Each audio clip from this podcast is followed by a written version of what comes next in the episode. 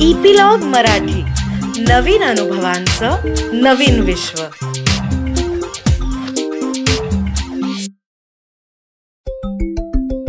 नमस्कार छोट्या मित्रांनो. मी अनुपमा.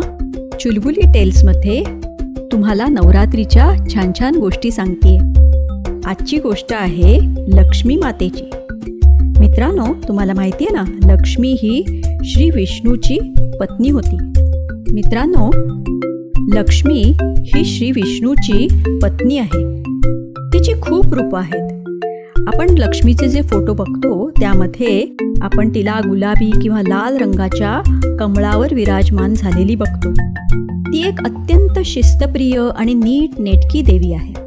मित्रांनो तुम्हाला विष्णूचे दशावतार माहिती आहेत का? ते दशावतार जे आहेत ना त्या प्रत्येक दशावतारामध्ये लक्ष्मीनी म्हणजे त्यांच्या पत्नीनी त्यांच्याबरोबर पृथ्वीवर जन्म घेऊन त्यांना साथ दिलेली आहे.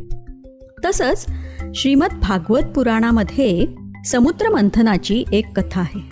त्या समुद्रमंथनाच्या कथेबद्दल आज मी तुम्हाला सांगणार आहे. मित्रांनो लक्ष्मी ही संपत्तीचं समृद्धीचं प्रतीक आहे. आणि ती हिंदूंची अतिशय लाडकी देवता आहे. फक्त भारतातच नाही तर इतर देशांमध्येही ती लोकप्रिय आहे. आणि असं पुराणामध्ये लिहिलेलं आहे की तिचा जन्म हा समुद्र मंथनामधून झाला. समुद्र मंथन म्हणजे देव आणि दानवांनी अमृत मिळवण्यासाठी समुद्राला घुसळून काढलं. आणि त्यामधून खूप काही गोष्टी आल्या. त्यामध्ये एक सुंदर स्त्री पण आली. तिचंच नाव आहे लक्ष्मी. म्हणून समुद्रदेव हे लक्ष्मीचे पिता मानले जातात. लक्ष्मी खूप सुंदर होती. आणि तिची सुंदरता बघून सर्व देव एकदम आश्चर्यचकित झाले. तिच्याकडे बघायला लागले. कितीतरी जण तर तिच्यावर मोहित पण झाले. त्यावेळी समुद्रदेव तिला म्हणाले की हे कन्ये तुझ्या आजूबाजूला हे सगळे जे देव आहेत त्यांच्याकडे बघ. आणि तुला जो कोणी देव पती म्हणून आवडेल योग्य वाटेल त्याला तू पसंत कर.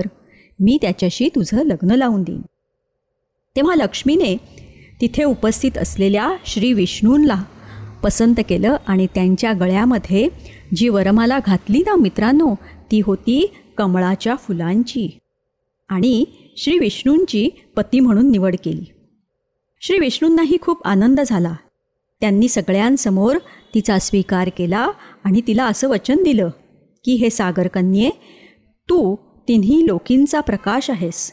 मी तुला नेहमी आदराने सन्मानाने वागवीन.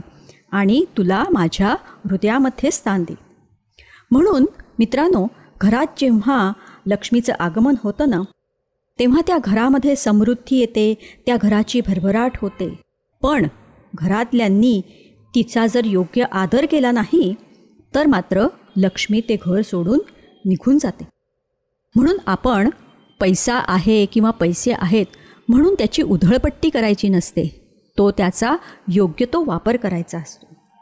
ह्या लक्ष्मीची आठ रूपं आहेत आणि म्हणून त्यांना अष्टलक्ष्मी असंही म्हणतात. बघा काही ठिकाणी लक्ष्मीला तर सोळा हात दाखवलेले आहेत कारण आठ रूपांचे सोळा हात. सगळ्यात पहिली आहे ती म्हणजे समुद्रमंथनातून बाहेर आलेली आदिलक्ष्मी. ती खूप दयाळू आहे मायाळू आहे प्रेमळ आहे. तिनं लाल वस्त्र परिधान केलेलं आहे आणि तिच्या हातामध्ये कमळ आहे. दुसरी आहे ती धान्यलक्ष्मी.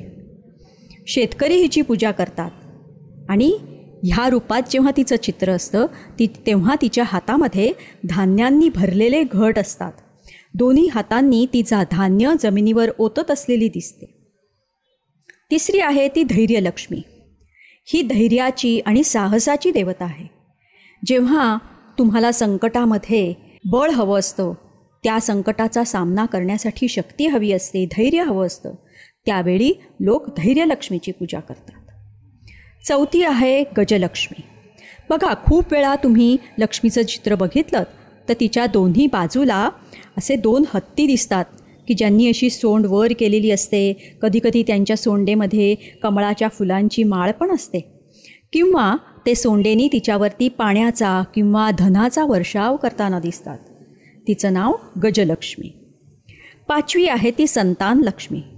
म्हणजे जर समजा तुम्हाला लक्ष्मीच्या अवतीभोवती खूप लहान लहान मुलं असलेली दिसली बागडताना दिसली तर ती असते संतान लक्ष्मी. काही काही जणांना मूल होण्यासाठी प्रयत्न करावे लागतात. ते त्या बायका ह्या संतान लक्ष्मीची पूजा करतात. सहावी आहे विजयालक्ष्मी. पूर्वीच्या काळी राजे महाराजे जेव्हा लढाईवर निघायचे तेव्हा विजयालक्ष्मीची पूजा करायचे. आता नावातच तुम्हाला लक्षात येते की ही विजय प्राप्त करून देणारी लक्ष्मी आहे. म्हणून तिची पूजा करून ते तिला प्रार्थना करायचे की तू सतत आमच्याबरोबर रणांगणावर राहा म्हणजे आम्हाला विजय प्राप्त होईल. सातवी आहे ती विद्यालक्ष्मी. ही विद्यालक्ष्मी सरस्वतीपेक्षा वेगळी आहे बरं का? पण तुमच्या लक्षात आलं असेल की नावाप्रमाणेच ही ज्ञानाची आणि बुद्धीची प्रतीक आहे. आठवी आहे ती धनलक्ष्मी. ही संपत्तीची समृद्धीची देवता असून तिच्या हातातून बघा असं सुवर्णाचे ओघ खाली पडताना दाखवतात. ती असते धनलक्ष्मी. आता ह्या सगळ्या रूपांमध्ये ज्याला जे रूप आवडतं किंवा ज्याच्या मनात जी इच्छा असते त्या रूपाचं प्रत्येकजण आपापल्या इच्छेप्रमाणे प्रेमाने आदराने पूजा करतात. लक्ष्मीची अशी अनेक नावं आहेत. माधवी रमा कमला श्री. बघा दिवाळीमध्ये अमावस्येच्या दिवशी म्हणजे अश्विन अमावस्येला प्रदोषकाळी म्हणजे संध्याकाळी लक्ष्मीपूजन करतात. या दिवशी घरात घराच्या बाहेर अंगणात सगळीकडे पणत्या लावतात दिवे लावतात आणि त्या दिवशी ज्या लक्ष्मीची पूजा करतात तेव्हा त्याचा नैवेद्य असतो धणे गूळ भाताच्या लाह्या बत्तासे. मित्रांनो तुम्ही हे सगळं कुठेतरी नेहमी बघत असता पण आज तुम्हाला त्याचा नक्की अर्थ कळला असेल. बरं का मित्रांनो? पश्चिम बंगाल ओरिसा आसाम ह्या राज्यांमध्ये लक्ष्मीबरोबर घुबडाचीही पूजा करतात.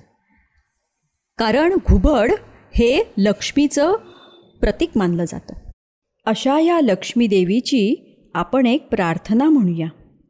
ओम असतो मा सत्कमय तमसो मा ज्योतिर्गमय मृत्योर्मा अमृतं गमय.